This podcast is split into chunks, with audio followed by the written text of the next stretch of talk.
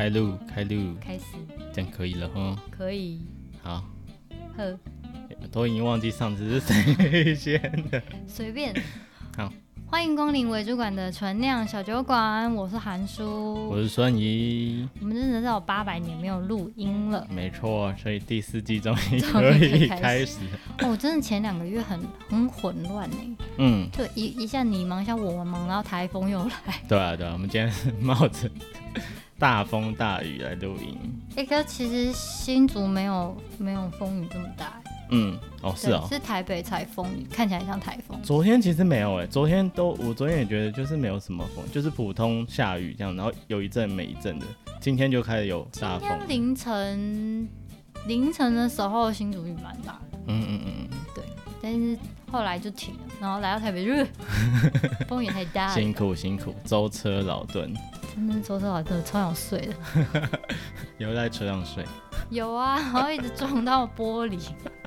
很烦，而且因为我们忘记带外套出门，然后就还蛮冷的。其实，嗯，第一次都会比较混乱，之后你就会知道带什么装备。嗯，好，有时候我觉得，我觉得有时候我们也可以出外景，就我到你那边录也可以，也是可以，但是你要扛器材。哦，好累啊。对，你就是要把器材放在车上，然后你就要开车来这样子。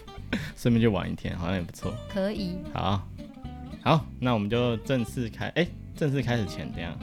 我们要先等一下，我们要先介绍一下我们节目在干嘛。每次都忘记做这件事情。哦。对对对，先介绍新的一季，一定要好好介绍。对，我们的节目呢，为主管的存量小主管，我们是两个中介，我现在已经不是中介主管，曾经的中介主管。嗯，反正我们就是呃，在针对职场上的一些议题，然后我们两个有些想法。嗯然后所以就跟大家分享一下，然后可能有的时候会结合一些时事的议题，嗯嗯嗯，然后有的时候是因为其实我们前三季已经讲蛮多跟职场有相关的内容了，没错，对，然后所以现在第四季新的开始，我们想说可以就是呃结合对，对。结合影片，因为其实我觉得影片算是蛮好带入，嗯，就是一个情境。对，去去讲一个有有点像现实的案例这样子。对，对，对，对，反正电影有时候也不现实啊，有时候会一些美化，或者为了剧情会比较夸张。没有，现实有没有更夸张？哎、欸，这是是真的，真的真的。所以第四季开始呢，嗯、就是我们一样是可以聊聊，嗯、呃，关于我们两个针对职场的观点，或是我们针对生活理念的一些观点。然后只是我们会用一部电影或是一部电视剧，嗯，去带入那些角度，去切入那些角度。没错。就我们看完之后，我们针对这件事情怎么看？嗯嗯嗯，这样子，或者是在现实生活中，如果你遇到剧中一样的问题的时候，阵营跟我会怎么解决？这样子。是的，嗯哼，好，所以这是纯为主管纯酿小酒馆在做的事情，那就欢迎各位酒友们可以跟我们一起 follow 这些剧，一起追剧追起来。哎、欸，会不会我们停太久，大家都以为我们不更新呢？有可能，所以我觉得就是这一集的话，可能要就稍微打广告打一波。好，那我们就开始吧。好哦，嗯，好，那我们今天要选的第一部电影是什么呢？今天选的第一部电影是我爱人拍的，很想爱人，叫做哎、欸，我吃了那男孩一整年的早餐。对，这是那个由周星哲还有铃，他叫铃木吗？嗯，应该是吧。共同合拍的一部电小电影啦，我觉得算是比较小品的那一种。对啊，但其实我觉得看完蛮舒服的。嗯嗯嗯，它就是没有什么，就是它不是属于好莱坞式的那种高潮迭起，嗯嗯的那种影片。没错，它就是还蛮真的，就是蛮清新小品的校园剧这样子。对，哎，我们是不是要先有防雷线啊？我们等下会不会？我们等下会有会爆雷吗？会啊，我们等下一定会爆雷啊，不然怎么讲下去？虽然这个也没有真的。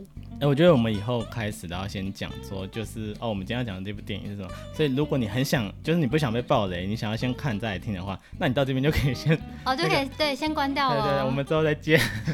可以先关掉，然后看完之后再那个，嗯、你再可以再回来听这样的。哦，不好意思，刚刚女主角叫李牧。李牧。对，李牧，木子李李牧。嗯嗯嗯。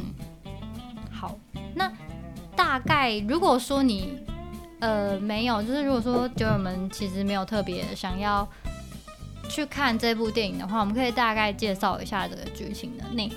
好，真的，这最后机会了。如果你真的很不想被暴雷，你就 这个看完之后再来听。那如果你觉得还好，其实我们也不会讲太死太深，因为我们主要还是在讨论那个现象，只是那个现象一定会带到一些剧情，对啊。所以如果你是想要先看完剧情再来的，就就稍后。我们不是在讨论这部电影本身，嗯、就是不是在评论说点评这部电影好看还是不好看，嗯、或是这部电影彩蛋在哪里，我们没有考虑。要讲这个，嗯嗯，我们主要还是从电影里面，就是我跟顺莹看完之后，我们两个分别针对这部电影里面觉得可以跟，呃，无论是职场或是生活相结合的一些议题点，没错，去做分享这样子。嗯嗯，那稍微介绍一下这部电影，它其实是我个人觉得蛮可爱的啦，他就是。呃，简单来说就是女主角她吃了男主角一整年的早餐，然后她一直以为男主角不知道，因为男主角原本送早餐是要送给女主角的闺蜜，嗯，对，然后女主角一直，然后因为女主角闺蜜不喜欢吃别人送的早餐，所以她都会直接给女，然后女主角很爱吃。对，你是一个超级爱吃的，对，她就是大吃货，嗯，然后所以她就会负责帮自己的闺蜜把别人送给她，因为闺蜜是一个就是大美女，然后大家都喜欢她，嗯、所以大家都会送早餐，然后她就负责帮忙解决掉所有的早餐这样。子，嗯，对，然后她一直以为学长不知呃不知道早餐是她吃的，但其实从头到尾学长都知道早餐是她吃的，所以才一直准备这样子。对对对对对，嗯、就是个可爱清新的嗯。小品这样子，嗯、对，好。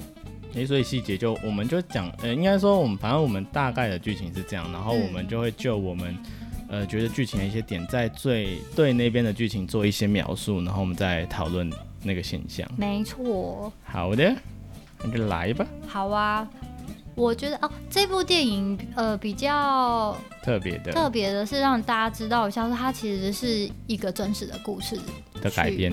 对，嗯。可能也没有改变到态度吧，他可能就是一个故事的描述，嗯、然后只是可能导演跟编剧稍微用了一些手法去呈现这样子。那他在二零一五年的时候是在 Dcard 的感情版上面，呃，非常火红的，就是一对情侣的故事，嗯、他们的爱情故事。嗯、然后他们现在也结婚了，嗯，对，然后也有呃，大家如果有兴趣可以追踪早餐夫妻。他们算网红吗？我觉得他们应该是因为这个这个迪卡的故事，然后红起来，被拍成电影之后才开始经营吧，我猜。嗯。因为看起来就是他的叙述都很像是拍了电影之后的内容。我有稍微去看一下他们的哦，了解。追踪他们的 IG 跟那个 Facebook 的粉丝。嗯。然后他们现在就是。他们现在应该也算网红，因为他们现在就会会有一些业配之类的，对对对会有一些内容这样子，也不错啊，就分享他们的生活，嗯，对啊，我觉得也是蛮有趣的啦。就是如果有兴趣追踪爱情故事的，可以去看一下。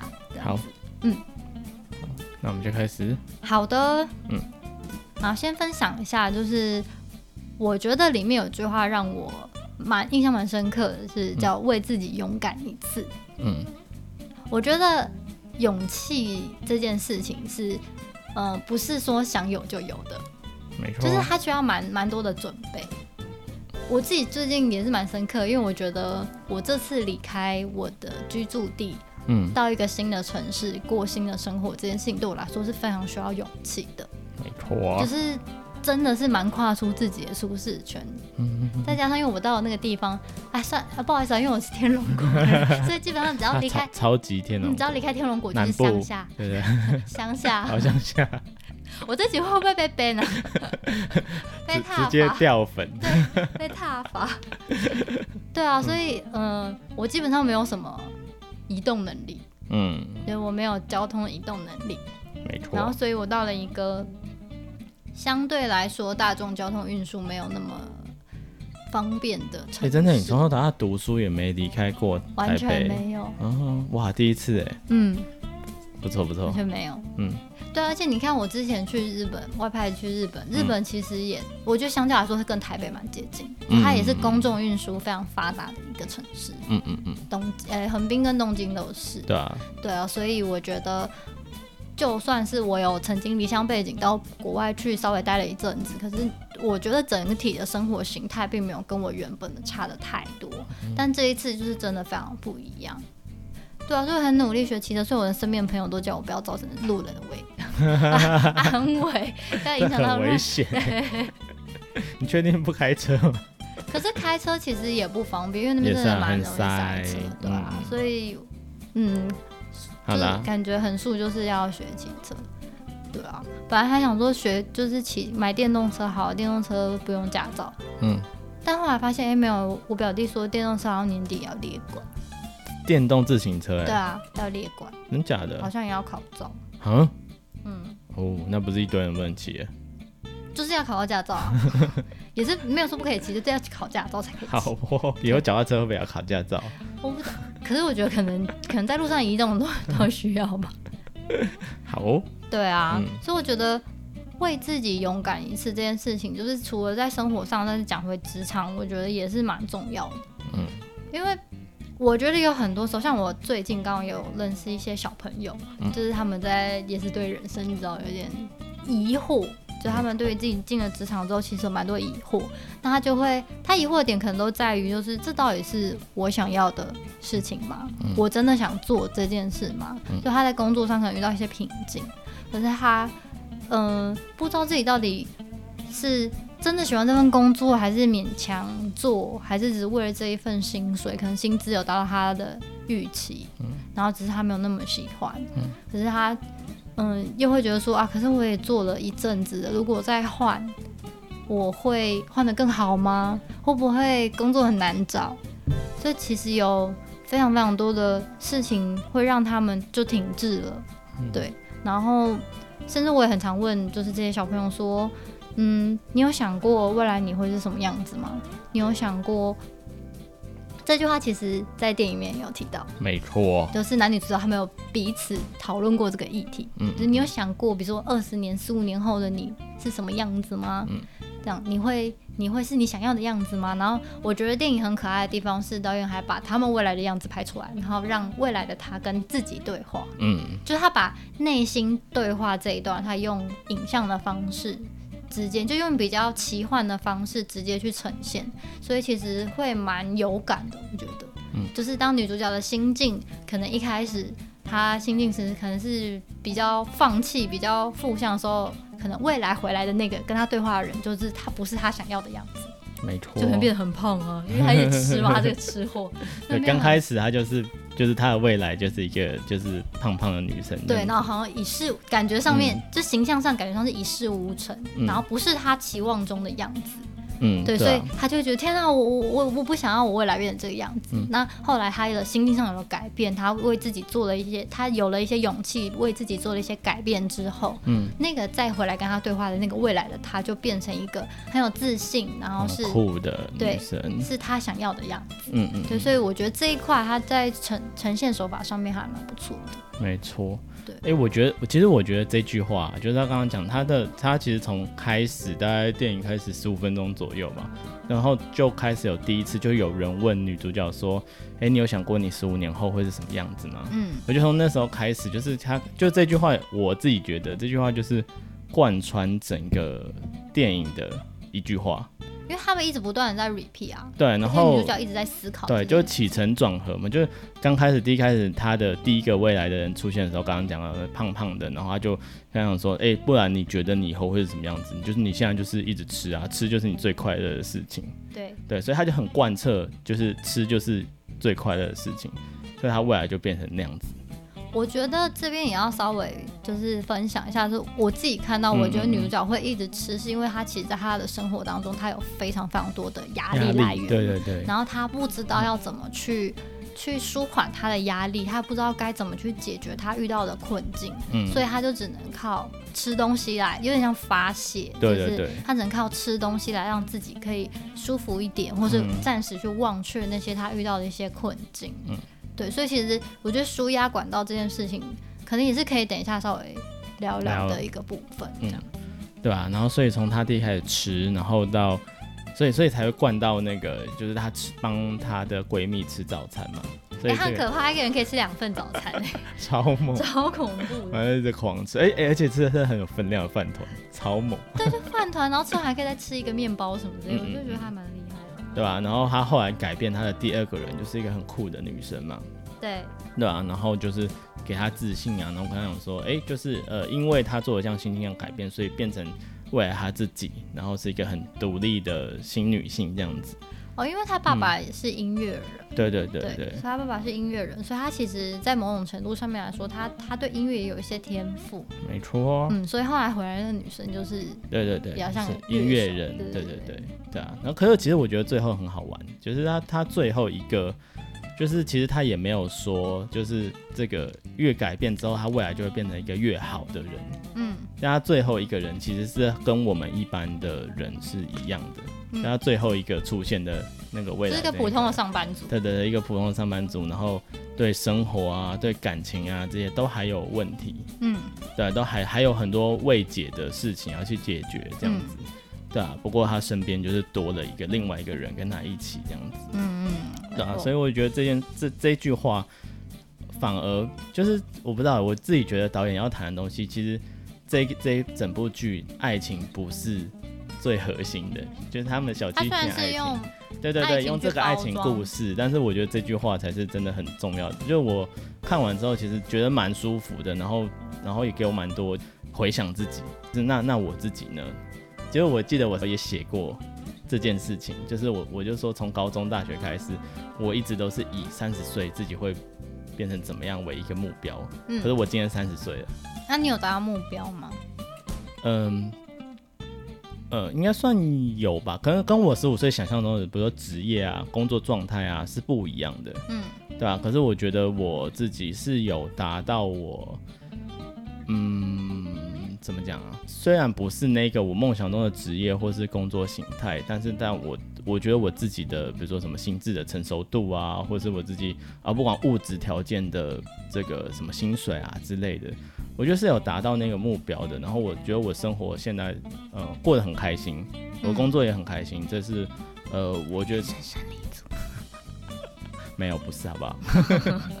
对啊，就是就是自己，我觉得那有时候是要自己去找的，不管是你在调整你自己在工作上的心态也好，还是你真的找到你可以去呃付诸热情的职业，就回到韩书第一开始说的，就是你就是。要勇敢一次，然后去追求自己的目标，嗯，然后你才会知道这个目标到底是对的还是错的，是是不是适合你的，嗯，因为你不勇敢一次，你永远只会留一个遗憾在那边，然后说，哎、欸，要是我当初做这个就好了，嗯，可是你真的做的好，就是真的不是你就是，哎、欸，对嘛，这就不适合我嘛，嗯，然后你就有，嗯、呃，就是就直接可以去追下一个了，对，一直在想说，哦，要是我怎么样就好，要是我，对啊，人生真的没有如果，对。嗯。嗯哼，没错。哦，这是很好吃，很想插嘴。那时候看到我们的照片，我会知道我们因为下礼拜刚好中秋节，嗯，然后我昨天就拿到学姐她的同事自己亲手做的，算是蛋黄酥吧。嗯嗯嗯。然后做成像叉烧包样子，嗯，很好吃哎。等下我要吃。等下没有很甜，然后可能我觉得。它的比例，因为它做成叉烧包的样子，所以它的它的红豆馅的部分没有那么多，所以就不会让整个太甜。嗯，然后蛋黄的部分就是很扎实。好，嗯、呃，如果想要订购，我们下面有链接。突然变美食，我是不知道它它有没有。然后它因为它是叉烧包的样子，它上外面的那个一层一层的酥，是千层的那种。对，是千层酥的感觉，然后口感非常的好。我觉得它应该有在卖吧，它很专业，它就从包装到那个还有那种防潮袋，它只是没有封口而已。嗯，对啊，很好吃哎。嗯，好，你你继续吃。好，那那我延续的分享好了，就是那其实。呃，我觉得就是延续刚刚那个十五年之后你会变成什么样的人？那其实我觉得他带出一个概念，就是，嗯，如果你要改变未来的话，其实你就是要改变当下的自己。嗯、啊，不管是你心境的调整也好，还是真的付诸去做一些行动，你去学一个什么？因为他当就是他吉他社，他本来就是在混混的。嗯。后来他因为答应社长要做一个表演，嗯，所以他就努力去学了吉他，去学怎么弹和弦这样子。嗯、然后但也跟爱情有关系啊，学长教他嘛，嗯、对。所以那他就就改变他的人生。嗯。因为呃，当然这是剧情啊，当然他就是推算嘛，就是啊，继续对这个音乐产生热情。嗯。然后他学的还不错，他的音乐底子也蛮好的。嗯，对。那那其实，呃，真的就是这样子，就是其实真的人生没有什么不可能的事情，嗯，对啊，除非你认为不可能。对，这是真的。嗯，太好吃了，不再沉浸在 蛋黄酥里面，留一半给你。好，对啊，真的是不可能，就是你认为不可能，所以这件事情就不会达成。嗯，我前几天受邀回母校，嗯，去跟小大一的新生哇分享。小大一真的很可怕，他们年纪乘以二才告诉我年纪，日子真的是超恐怖。我我就讲到这句话，嗯，就是很多时候你要相信，其实我觉得也是来自于这个电影啊，嗯、就是刚好前阵子看这部电影嘛，嗯，我就跟小大一们说，有时候你要相信你自己可以，你就真的可以，不是说你相信你自己，然后你就一定会成功，我觉得这是两件事情。没错，有成功跟有可能又是两件事情，对啊，对啊，但真的没有什么不可能的事，嗯嗯，就是你要相信你自己可以，嗯。因为当你没有自信去做这件事情的时候，你甚至连做的动力都没有啊。因为你会有很多的想象嘛，哎呦，这可能会失败啊，哎呦，反正我也没有钱，或者哎呀，反正这件事情也不一定会发生啊。然后你有很多很多事情，说这些念头就是在阻碍你跨出那一步的一些障碍。没错。嗯，所以我觉得你要跨出第一步的，我觉得首先的条件是你需要相信你自己可以做。嗯。然后再去找方法，就是成功不是你相信你可能就可以，但是相信你自己可以是一件非常重要跟非常核心的事情，因为你才会开始去行动。没错，这才是重点。重点是你要开始行动，你如果完全不行动，就是完全不可能有任何成功的可能性。没错，所以所以我就说千里之行，始于足下。你都不知道我那天演讲我有多辛苦，你只知道我是个多负负向的人。老师还跟我说，你就只要讲一个很正向的演讲。我想说这也太难了吧。老师应该找我去。真的，我应该把 PS 发子给你。好，对啊，所以所以就是改变未来，你要做的事情就是改变当下。没错、嗯。好。哎、欸，其实我们也没想讲什么剧情，好像还好，但是我们就会一直剧透。我 就是突然想到这一句话刚好跟哪一、嗯、哪一个部分有关系，就会讲出来啊。好，那该你。嗯嗯，然后还有一个是，嗯，我觉得害怕失去，所以不敢说出口这件事情。嗯，在电影里面有提到，就是嗯、呃，因为女主角太害怕会，我觉得很人很常这样，就是你很怕说这件事情如果戳破了，对。好像就有可能会失，当然就是有可能会失去，但也有可能会获得嘛。嗯、可是因就是因为这些不确定感，所以让我们在很多时候很多事情的时候会不敢把事情讲太明白。对，就会绕很多弯路。对，可是我觉得在职场上，这真的这个真的是痛点哎。嗯，职场跟感情好像好像就完全不一样哎，就是职场真的绕弯，真的会让大家很，就是很想要杀死对方，最后每天都想要杀死客户。没有，我觉得客户是真的不知道还要什么。哦、通常啊，哦、是这样。嗯嗯嗯。对，我觉得害怕失败而不敢说出口这件事情，在职场上，其实我觉得我自己就是我是站在主管立场的话，我会蛮不能够接受。嗯。因为就表示你对于判断这件事情，你你想的不够那个嘛。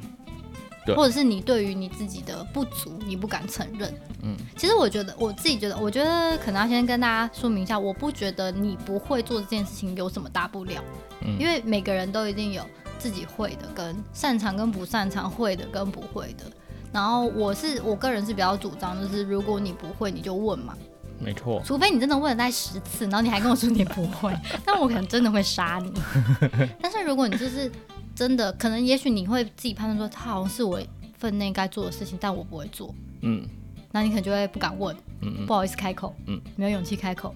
可是我觉得不会就是要问，就算你觉得是你该做的事情，你应该要会，但是你不会，也许可能是比如说之前没有前辈教过你，嗯，或者是你可能刚好对于这一块就的确没那么熟悉，你之前的领域都比较不会负责到这一块，或是你们之前分工比较细，嗯，所以。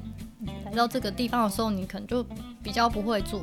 嗯，但如果你愿意，就是如果你态度拿出来，你愿意学习，我这都会很 OK 的。嗯，可是我最怕就是，我是很常遇到新鲜人，嗯，或者是呃，就是底下的伙伴们，他们就会想说啊，不知道该怎么办，可是又想说，可是又不好意思问，然后就藏着，然后那雪球就会越滚越大，就那个坑，那个坑坑坑，那个洞就会坑，对，就会越来越大。嗯嗯，其实很恐怖。嗯，其实我觉得这这是一个，这可能是比较呃出就新鲜人比较常犯的错。嗯，然后我觉得比较资深一点，常常会犯的一个错误是，他觉得办不到。你说他会直接的去判断说这件事情做不到？对，他会直接去判断，但是他又不是在第一时间讲，他就是心里一直觉得做不到，但是他可能在职业上他打滚有点久了，所以呃他觉得你是上司，他一定要。先答应你，但他心里是觉得做不到了。嗯、其实这种这种事情，我是觉得也是蛮恐怖的。嗯，因为他就一直逼到最后一刻才跟你讲说：“哎，我真的做不到。”就是我就跟你讲 说做不到，就有点想要打你脸的感觉，这样子，嗯、对啊。可是其实我觉得有时候这种事情，当然呃，有些人不是故意的，嗯，他可能也是想说：“好，那我先试着做做看。”嗯，对。可是当他评估他不太可能完成的时候，他又不第一时间跟你讲，会不会拉不下脸呢？嗯，有可能，有可能一种形式是拉不下。脸有些比较资深，他会觉得说啊，我都做那么久，然后我现在跟你说我做不到，嗯，嗯，他有可能就是有点说，就真的会有点说不出口。对，或是他觉得他就应该担这个责任去一定要做到他，但是他就是觉得 做不到，所以最后就做不到。嗯、那我觉得有时候是这样，就是你真的觉得做不到，你真的可以去跟你的。呃，主管讨论，或是你在执行上遇到什么困难，嗯、你真的试过了，嗯，可是你评估起来又再这样下去真的不行的，你就要赶快讲，不要到最后一刻。就算是你把它做烂了也是一样哦，对，就是你开始做，然后做烂，你有可能不是故意的嘛，嗯，就是你一直没想到会变这么糟。对，我觉得这个当下就要立刻赶快反应。对，或是做的不对的时候，呃，就是做的你真的觉得不对的时候，因为有时候大家在会议上都是讨论一个可能性嘛，就是、嗯、啊，真的有可能这样，你也其实你也找不出。那个理由来反驳说，嗯、呃，没有，真的不不是这样子。嗯，对，所以你也只能先去试。嗯，但当你试了之后发现不对，其实你真的要立刻马上反应的反应，对啊，因为站在你的立场，你可能没有方式解决。嗯，但是比如说站在你的主管的立场。他其实是有办法解决的哦，嗯、他的办法解决不一定是说他本身都有能力，那、嗯、他可以请外部的人，或者是他再加上别的方选的人，嗯，其实就可以。其实像我们公司其实就是会有这种现象发生嘛。那我觉得这个不是说，呃，谁的能力好，谁的不好，谁的能力不好的问题，嗯，这就是你的领域不一样，嗯，就比如说，呃，我今天我站在设计的角度，我有我的知识边界，所以我想不到的地方，可是不代表软体想不到啊，嗯。软体它可能从另外一个角度看，哎、欸，你这样就好了、啊。其实我有另外一个写法可以解决这个问题，对啊，可是我想破头，我根本想不到，嗯，所以我就觉得不可能，嗯，对啊，那有时候也是，哦，这个软体跟设计都觉得不可能，就硬体就说，哦，没有，要其实这个我板子换一块，我重新烧烧一块新的板子就可以了，嗯。对，所以其实有时候就是这样，你站在你自己的角度，觉得这东西不可能，嗯，但是比如站在主管或者站在公司或者站在老板的角度，嗯，其实是有可能的，嗯，对吧？所以你及早的去呃警示说，哎呦，这件事情可能会出问题哦，嗯嗯，其实才是对你、对你的部门，甚至是对你的公司最好的，对，对吧？没有人会因为这件事情去质疑你的能力。嗯，好的主管不会质疑你的。没有，我觉得大部分的大部分的明理的人，嗯，嗯嗯，我觉得是逻辑清晰的的，不管是上司还是你的伙伴，嗯，大家都能够理解为什么你会遇到困境。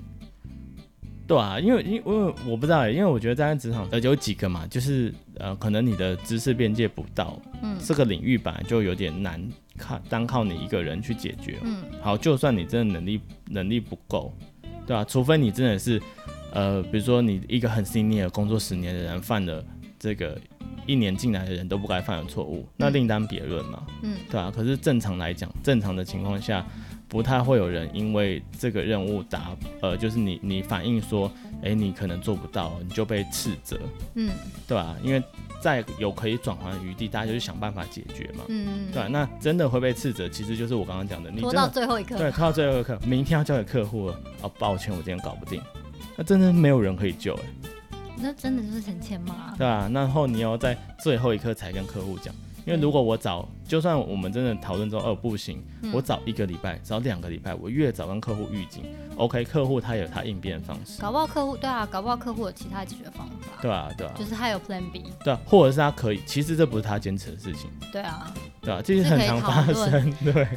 真的是可以讨论，在职场上，我觉得其实蛮多，也是跟就是职场新鲜人们，嗯、现在刚好毕业嘛，对对，有很多一个就是新的一批人要进到职场里面，嗯、就我觉得可以跟大家分享，嗯，就是很多事情，这就摊开来大家讲清楚，没错，包含我不懂的，我不会的，嗯，我不知道该怎么做的，嗯，你就是摊开来讲清楚，让大家知道你的困难。然后可以一起想办法，这样子，千万不要一个人抱着红门，很可怕。真的后面真的是很有可能会演变出大家都没办法帮你收拾的状态。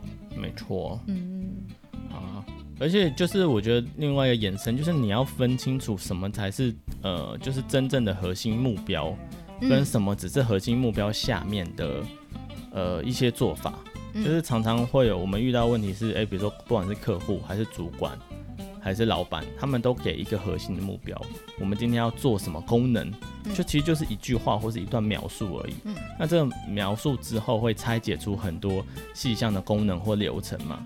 那其实我觉得常常呃，这个也是 Junior 比较常犯的错误是，他们会遵照那个流程，就是遵照比如说初步设计出来的流程，尤其是在像我们机器人比较不成，呃，也不算不成熟啊，就是没有那么呃，比如说呃，像做 App 而已。框架那么的明确，哎，对对对，应该这么讲，对，就是框架没有那么明确的时候，你常常流程也是在一个预想，嗯，对啊，会要经过实证，那实证之后要修改，这是非常长的事情。嗯、可是就是会有些人，他们常常纠结在一定要完成这个流程，嗯、那那个流程的确是不合理的哦，嗯、但他们就会纠结一定要完成这件事情，那就会非常苦恼。今天这时候你就可以反应。其实我觉得，有的时候。下对上的关系也会造成大家会不敢说，是是是，这是一种其中一个原因。嗯，可是我真的要讲，不是主管或是长官就一定是对的。是的。像我也很常跟以前我很常跟组员长说，嗯、其实你们可以质疑我的决定，嗯、只要你能够用理，就是当然你不能不讲理，跟跟我跟我那边吵说你不要做这件事情。可是如果只要你的逻辑清晰，你知道你在讲什么，嗯、你可以说服我，你可以不要做啊。嗯嗯。我没有觉得我一定要。一定要照我的方式做，你可以，搞不好你照你的方式可以做得更好，可以做得比我更好也不一定。对，对啊，所以你是可以提出，我觉得是可以提出质疑。当然，我觉得如果你是新鲜人，你刚进职场，你可能提出的方式。或者是你可以再过一手，比如说找一个比较资深的同事，嗯、跟他讨论，嗯，那也许你们一起去跟主管反映，这可能是一种方式，或者是你说的比较婉转一点，或是你的就是单纯以我提出我个人的想法的方式，嗯，去做讨论这样。所以其实我觉得是态度问题啦，就是你不是带着质疑，或是哎、欸、这怎么做啊？这不可能，对对，或者斥责的那种态度，你是真的在工作上讨论。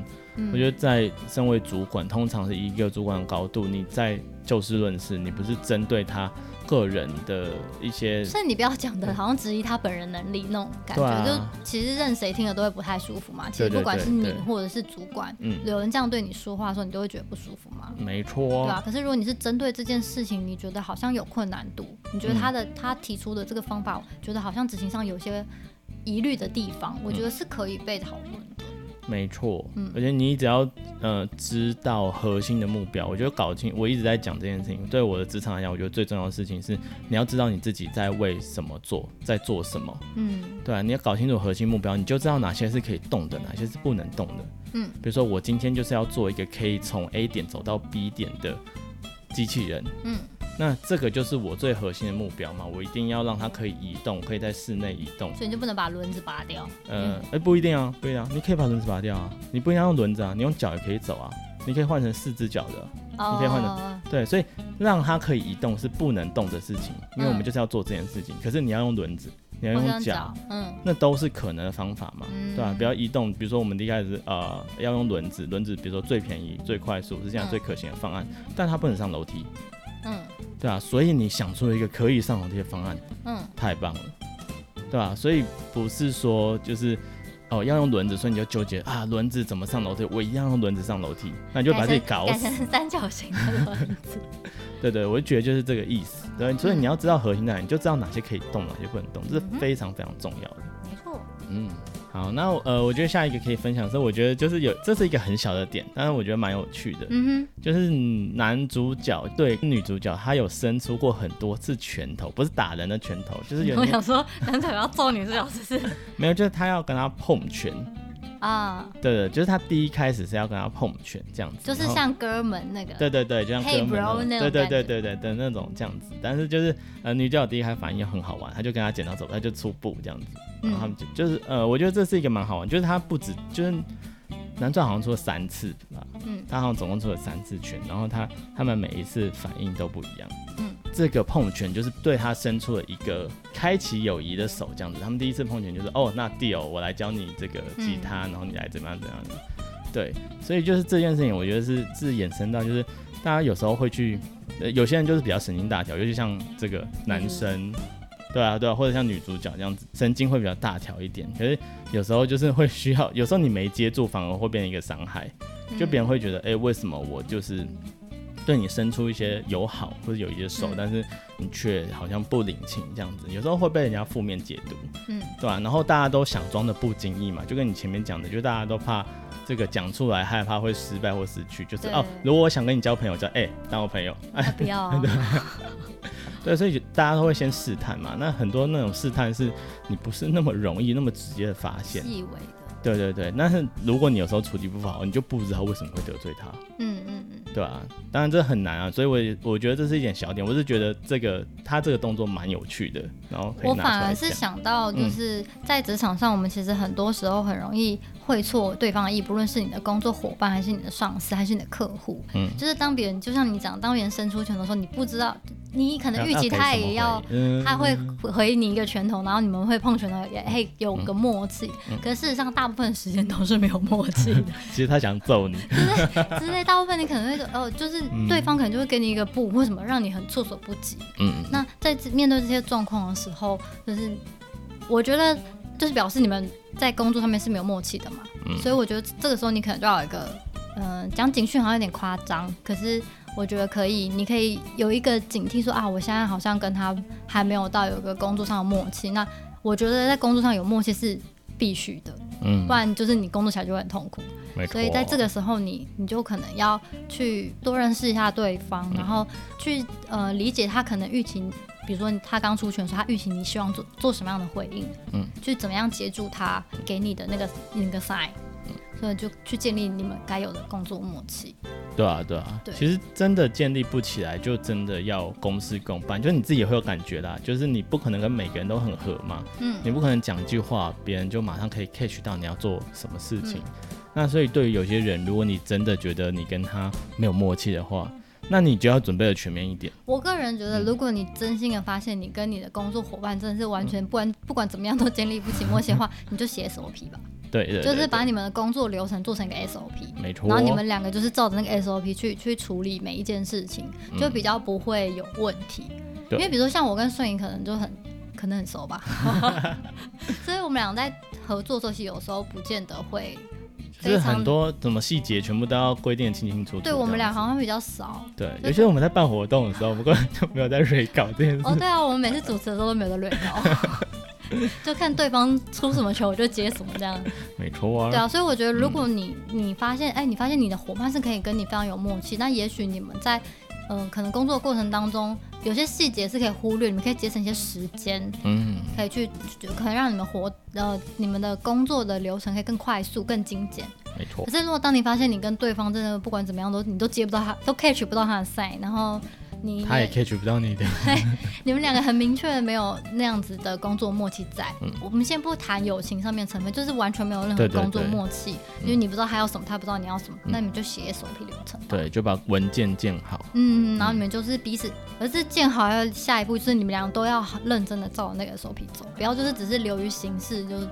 做完就过去了，这样子，嗯，对啊，可能会对于你在职场上，呃，去跟别人合作的时候会更顺畅一点。没错，嗯，好。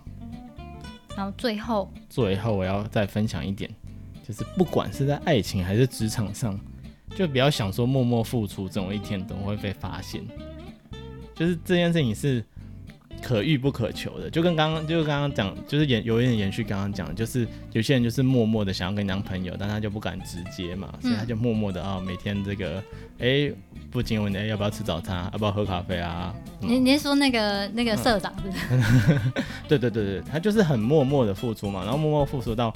他一直觉得女主角好像知应该会知道我喜欢他吧，他就自己想一些赛嘛，因为有时候女主角自己在讲的是他跟男主角的事情，嗯、可是他就觉得哎、欸，我有机会哦这样子，对。啊，所以就是好，我觉得是默默付出，你当然可以有一定的比例啦，就是不用什么事情都要邀功嘛，这件事情就就又太夸张了，讲回比如说尤其是职场，你什么事情都要邀功，就有时候你就会抢到别人功劳，或者太多，对，会别人觉得很讨厌这样子，但你也不要一直默默的去当那个。背后的人都不讲，就是比如说你明明帮助了人别人很多，然后曾经熬夜熬了什么三天，甚至一个礼拜，每天要帮他做，嗯，甚至帮人家收拾烂摊子，嗯，对吧？但你喜欢他这样子，所以要帮收拾烂摊子。但是，呃，不管是爱情还是还是职场，我觉得这样都是不对等跟不健康的，嗯，对吧？就是你一定要适时的去，呃，我觉得这个很困难，因为你要指责别人，你反而会。因为你很生气嘛，那时候也会比较有勇气，嗯，有凭有据的嘛，所以你就可以去指责别人。但是当邀功的时候，我觉得一般的人，我觉得好像华人的体系，对，尤其是华人，比较觉得说，哎，我不要这边炫耀自己，或者我要低调，我要中庸，对，或或者是我觉得另外一个很常，就是我我常常听到，我常常听到就是，呃，也不算职场新鲜哦，也不新鲜哦，常会听到那种工作大概这个。甚至是五年，他都还会讲说，呃，就哦，我都没有加薪啊，或什么，然后我就说啊，为什么？然后你有跟你的主管讲吗？说哦，没没有，我就等我的主管，我觉得我做的那么好，我主管应该会帮我加薪。可是比如说像像我们小公司还好啦，我觉得我们公司看得到，看得到。可是有些人真的是啊，一个主管上面下十几二十个，对吧？那他怎么会看得到你？就是就是你表现的很稳定，他可能会觉得很安心，嗯，对吧？可是呃，就会有人是。不要说比较厚脸皮，我觉得那就是正，就是有人会去讲，会去呃讲他做了哪些事情嘛，他有功劳，那或者是他甚至是多了一点抱怨，嗯，对啊，那主管就会先先去安抚那个有抱怨的人嘛，嗯，比如说哦，他就说这个真的这次再不马上讲，我就要走了，那主管就优先处理。嗯，对吧、啊？这是很常见的，因为就是主管看到问题的嘛，所以主管就去解决问题。可是你是一个一直没有问题的人，嗯、除非他今天真的啊，忽然这个放下心来手边的，然后忽然想说啊，啊好像帮大家调心了，对啊，好像很久没帮韩叔调心了，他那么棒这样子。其实韩叔很棒，对，但是他一直都不觉得韩叔这个问题，他说啊，韩叔这个忠心耿耿这样子，嗯，对。可是他可能就没有想到这一层。嗯、我觉得。我觉得也不是说鼓励大家就一天到晚在那边吵说什么，哎，我要加薪。真的，不是鼓励大家一天到晚。但我觉得你可以，比如说你做完一个很大的案子，你好好的把这件事情做完，嗯，你可以让比如说你的上司知道说，哎，我觉得我这一次完成了这个专，这个比如说全国性的专案，或是怎么样的专案，嗯，然后我觉得我也处理得很稳当，嗯，那。针对这件事情，我觉得我应该可以有一些鼓励或者是什么，我觉得这是可以讨论。对，或者是在适当的时候，就比如说面谈，你跟主管一对一的面谈。哦，每次季末啊，或是可能对啊，就是最后期，就期末，就是年末年末的时候，不是会有那种评鉴之类的，可以。对啊，因为每一个公司制度不太一样，但总会有一个呃。通常啦，一个比较有制度的公司，他们可能会有一个就是加薪的时间，嗯，因为到公司大了，公司因为这个行政的安排，可能会统一有一个时间去做加薪。嗯，那当然，那之前或许会有一些呃 KPI 啊之类的的评比，所以这个时候你就可以举证嘛，对，就是我做了我这一整年我为公司做了哪些贡献，嗯，所以我觉得我值得公司可以就是给我更多。对，这样子。对，我觉得这个就是这，这时候就不能害羞。对，这种 timing 就千万不能。对，对，没错。嗯嗯嗯，我觉得这个蛮重要的。对，不然就是你，因为每一个公司的，就是接触到深一点，就发现，就是每个公司它加薪，比如说它能拿出来给员工加薪的份额也是有限的，不可能所有人每一次都加薪，或者是说都加一样多。嗯，对吧？一定是会有分的嘛，对吧？对。那如果你真的觉得你自己特别努力，那我觉得最糟的情况下就是你觉得你被委屈了，嗯，然后你就一直含着这个怨恨，然后做事也越来越不开心。本来是一件很开心的，但是你发现哦，你做的那么努力，然后是没得到相应的报酬，嗯哼，对吧？但是你就怨恨在心里，就是又不反应，对，嗯，那你自己就会越做越不开心，然后你的主管就不知道为什么你忽然变了变得不开心，对，他可能也没想到这一层，嗯，对吧？那有时候也是。呃，可能主管有他自己的苦衷，他可能想做这件事情，嗯、但是因为某些原因，他没有办法帮你做。嗯，但是你也没办法知道。那当然，主管可能他也没跟你讲啊，对吧、啊？嗯、那我觉得很多时候常常都是这样子啊，就会有一些误会，所以就反而会让这个工作上产生一些裂缝。嗯，对吧、啊？那呃，如果大家都这个互相往前跨一步。这些事情都可以避免的。我也不是说全部都这这个，当我们讲给新鲜人听，讲给职场这个基层人员听，也是讲给主管听，嗯，对吧？就是当你当你觉得你有组员特别稳定的时候，你也不能冷落他，嗯，对吧？就是他现在没有问题是，呃，一定是比如说这个工作状态，比如是他呃舒适的，或者他 OK，、嗯、但不不代表他永远没问题，或者是他的这个表现对对会被忽略，对对对，就是不。反而是要特别注意，不要忽略这些人的贡献。嗯，讲到这，我就刚好最近有个朋友，他跟我分享一件事情，就是他在公司里面一直都是属于那种默默，就是没有人要做，他就会捡起来做的那种。嗯，就是所以，所以他至于公司，就是会是那种大家都会忽略他的存在，但是他做的事情也不是不重要哦，就是没有人想要做，可是这件事情就是在那，就是灰色的。对，所以他把它捡起来做。可是大家也不会去注意到说这件事情被捡起来做，只是哦，真的没有问题了，就这样过去了。嗯，就最后他被公司资遣。啊？嗯，因为公司觉得他没有贡献。嗯。然后可是其实他做超多杂事，就帮公司整理了很多杂事。你说他离开之后，公司才发现怎么忽然变？我是不知道他他，因为后来没有聊到后面，嗯、就我不知道后来公司有没有发现这件事情。但我个人会觉得很可惜，就是。他的确是，他是帮公司梳理一些乱七八糟的事情，嗯，可以让其他的东西可以很顺利的进行下去。可是这种人通常真的超级容易被忽略，嗯，因为他做的事情都很微小嘛，都很杂很碎，嗯，所以你不会特别注意到说，哦，他完成了哪个什么很厉害的专案或者是什么，所以很自然的这人就会被遗忘。没错，对，所以后来我就因为我朋友跟我讲这件事情的时候，他其实有点难过，因为他觉得他自己的，嗯、他觉得他自己的能力被质疑，对，然后。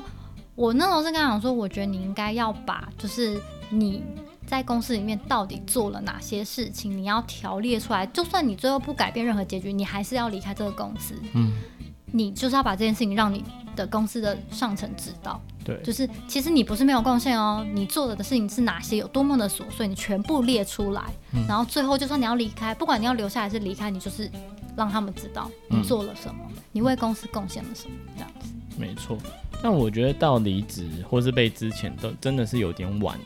嗯，对，真的这件事情就是我们刚刚讲的嘛。针对这个 case，我只是刚刚说，嗯、我觉得你应该要做这件事，因为他本来想要默默离开。嗯嗯。可是我觉得不行，你不能就这样默默离开。嗯。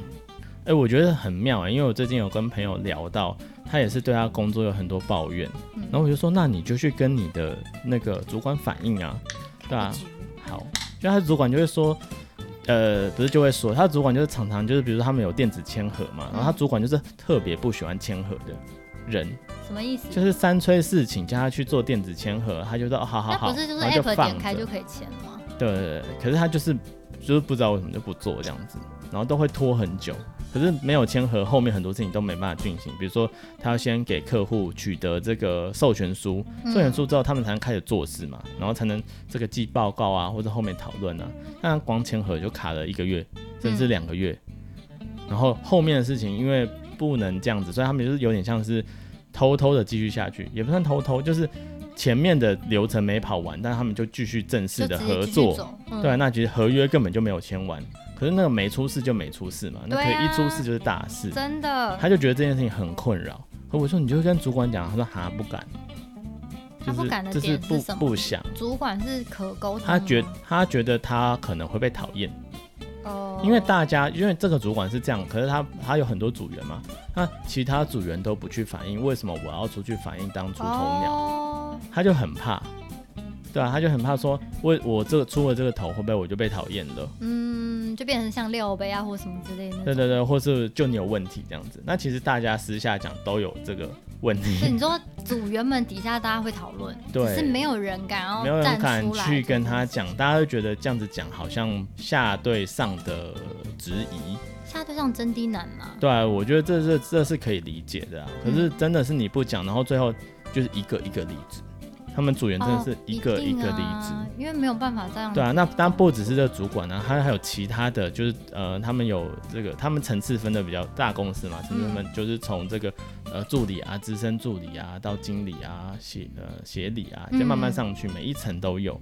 那当当然不止这个 经理的问题，那还有其他的问题。但是总归来讲，就是他们遇到的呃，其实几个人而已，就有几个特别难搞的人。然后他们就会遇到，可是那几个难搞的人就会让他们工作很痛苦，嗯，然后就会变成一个恶性循环。而且其实他们只要处理一个小事，就是签呈。对，其实签核事件，我就说签核这件事情，我觉得真的很容易，哎，就是如果你认真的去反映，你不是那种斥责，你是在工作的工作在工作上，然后去讲工作的事情，我觉得理论上都到经理了，除非他真的是，呃。人格有什么 问题？对啊，不然我觉得这件事情是造成工作困扰的一件事情嘛。你好好的讲，我觉得起码他会多注意这些事情，起码会从什么一个月变成什么。两个礼拜之类的嘛，三个礼拜，或者是他积极的处理一下，过一阵子他就忘了，那你再提醒他，我觉得可以渐入佳境啊，就也不要要求对方说，嗯、因为他可能本来没有这个习惯，就一次到位，可能真的有困难。所以我觉得我们可以慢慢的去调整你们合作的模式。对，因为他意思说他都会寄信去催，就是最近就说哦，这个经理这件事情还没做，哦，嗯，那催到后面他也不想催了，他说哦算了，那就随便他。我觉得我好像可以理解这心 对啊，那那我觉得这个这个到后面当然就是那最后就是离职嘛，然后他就说那我离职的时候再跟这个上面的好好的讲，我说那就来不及了，我说对啊，就是你讲不讲那又有什么差，都跟你没有关系的，嗯、你当然讲是对他们好，就是就是他们有机会，对他他们有机会可以改变，嗯，但是你不讲其实也没什么差，而且讲不讲都跟你没关系的，是啊，真的就是不要到最后一刻啊，最后一刻真的是。呃，就没有办法解决你自己本身遇到的问题啦。对，然后也也没办法改变什么，反正你都要走了，嗯，是吧？改变别的东西也跟你没有关系，嗯哼，对啊对啊，所以就是真的是，嗯，有什么问题当下反应才是对双方。对啊，总结一下，其实就是我觉得态度很重要。这个我觉得整件事情包含这次电影，我觉得其实态度蛮重要的，就是你。保持着好好的态度，就事论事，然后勇敢的说出你遇到的困境。嗯，我觉得这是蛮重要的。对，对啊，然后跟你的伙伴建立默契，相对应的默契。嗯，那当然建立不起默契，有建立不起默契可以解决的方式。是的。可是大家应该要去思考，是你们要怎么样好好解决这个工作流程上的问题，嗯，而不是就是两手一摊啊，反正就这样啊，啊，他都这样啊。是。可是那是你本人没有想要改变这件事情。对啊。嗯，这不列在于就是你已经努力想要改变，但是改变不了，这这个就对对，在今天的讨论对，如果你真的很努力，但真真的改变不了的话，这就不是你的问题了。对，那你就两个，就是那回来嘛，在职场上就是两个选择，一个就是离开，或者是你再跟努力一点，就是你真的在努力，再跟更上面反应。对，那如果更上面反应真的没有用，那可能这环境真的不适合，不适合。对啊，不是不是他走，就是你走这样子。对啊，那就是，哎，反正职场嘛，反正就是这样，没有什么东西是你非得做一辈子。没错。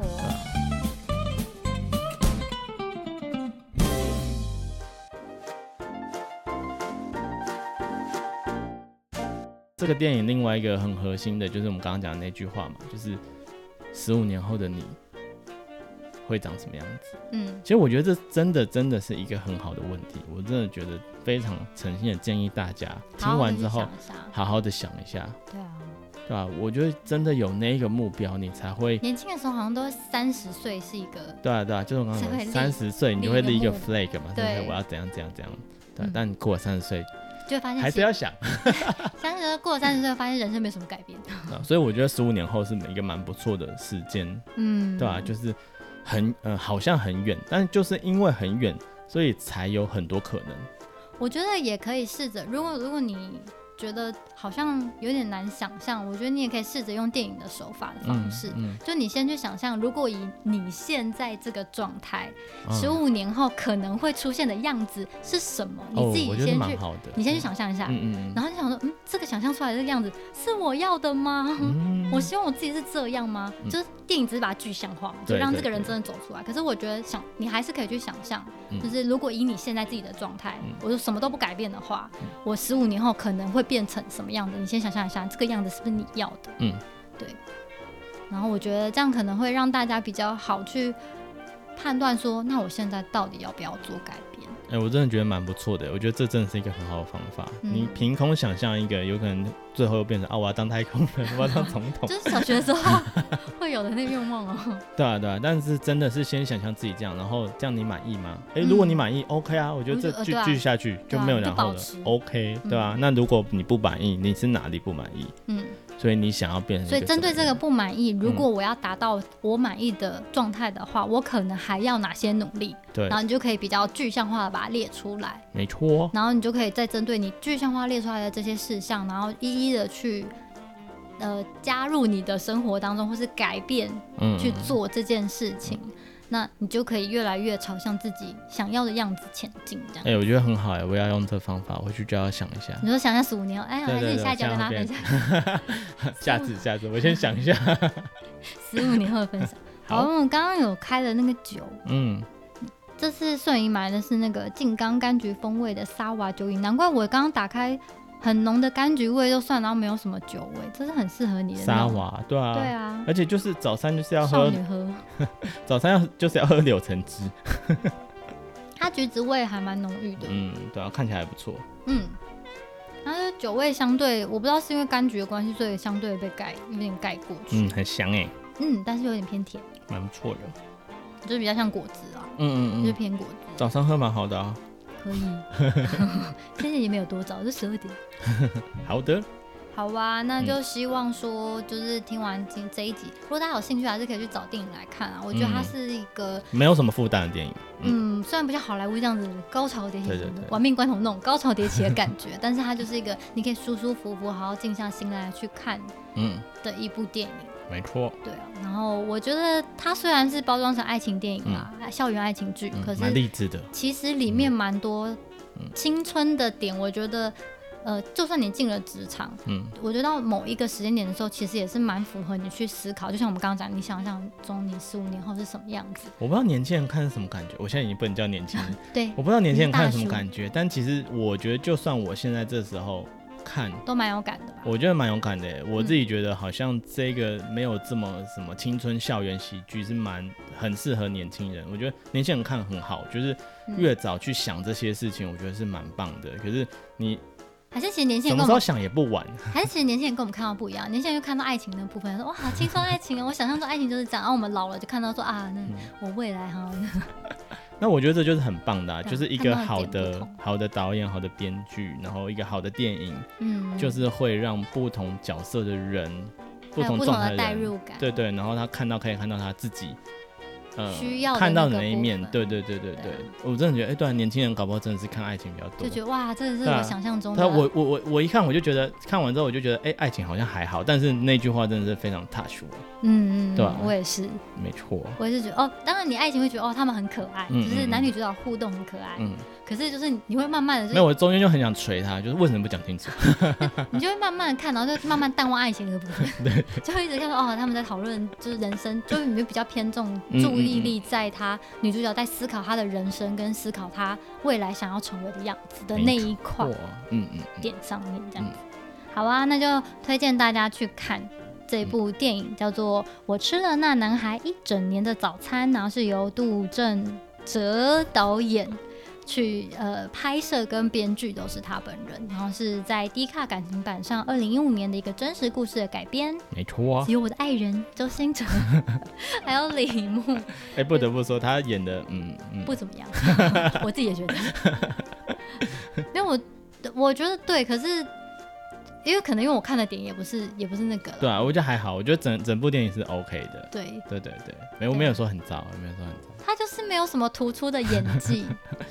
对，他就毕竟是歌手嘛，不要对他要求那么高。应该说，我觉得他不不太像男主角，就是他整个演起来不是很像男主角。我还觉得社长存在感高一点。嗯，对啊，就是对比较鲜明吧。对对，对，对。相较之下，他没有那么鲜明。对啊。对啊。他，他在里面做的曲子都很好听。嗯嗯。没有，我觉得他最后就是那个韵，就最后后韵，就是到最后他才要展现出来一些，就是那种默默付出，然后自己面包那个饭团。对啊，我觉得他们两个都很，可是因为前面已经有那个那个谁了嘛，就是那个社长那边调柳橙汁，嗯、所以他的那个饭团就没有那么有爆点，嗯，他就有点可怜，就是。被被放在后面，就是比较默默这样子，但还是觉得很感人。嗯嗯嗯嗯，因为毕竟社长调柳橙就是调奶茶，嗯，调奶茶就是就是那个比例嘛，什么黄金比例。对对对。可是他是有针对女主角的，就是每天跟他反应的口感 有没有？他说我今天我就好像想要吃的夏天想吃的比较清新一点。哎，设计思考，你看。对对对，然后清新。不断的迭代。然后清新点，他就改了什么东西，然后发现女主角说，哦，我不喜欢吃这个，他说呃再改菜单这样。对，没错没错。现在他说哦，我以为会很清。清新，结果被女主角嫌，然后他就会再修改，改到真的很清新。还有一个小本子，然后专门记录他做什么饭团，很棒，其实蛮可爱的。嗯嗯嗯，好啊，那就推荐给大家，那就今天就到这边，呢就是期待我们下一次分享的。没错，哎，我们可以先预告一下，我们下一次会。我们下一次会讲一个非常非常老的片子。我还没有出生就有的片。屁啦！一九九七年，那我们那个影片名称先卖个关子。哎，还是我们要讲啊？大家可以先去看吗？嗯，好啊，好啊，就是那一部片叫做《心情直播不 NG》。它是不是还有别名叫什么广播时？广播放送时是呃，因为它是一九九七年嘛，然后那时候它有报那个金马奖，然后那时候的名称叫广播放送时，它没有在台湾上映。哦，oh. 对，他还有报金马奖，然后后来那个代理商引进之后，就把改名叫做心情直播不 NG。哦，oh, 了解了解。对对对，所以这两个名称你都会看到。嗯嗯。嗯，那这个有点老片啊，如果你去 DVD 店搜寻，对，你去 DVD 店可能可以找到。有成品，成品有在卖，我有看到他的那个。他是那个非常有名的导演，叫做三谷幸喜，他是专门拍贺岁片的导演，他以前是舞台剧出身。嗯。所以你会发现他的电影都非常有舞台剧的风格，然后角色非常多元。他最厉害的就可以在一个电影里面处理超多角色的关系，还让你不觉得特别杂乱。嗯，这是超厉害的。他的运镜也是蛮特别的。对对对对，那这个我们下次再讲。好的。反正这一部片，呃，如果大家想要先看的话，可以先去看。它是一个非常非常经典，然后备受赞誉的影片，然后。嗯它里面有讲到很多这个职场的现象，我觉得是蛮不错的。嗯，那我们就下、嗯、下一次再讨论喽。好的，好哦，拜拜，拜拜。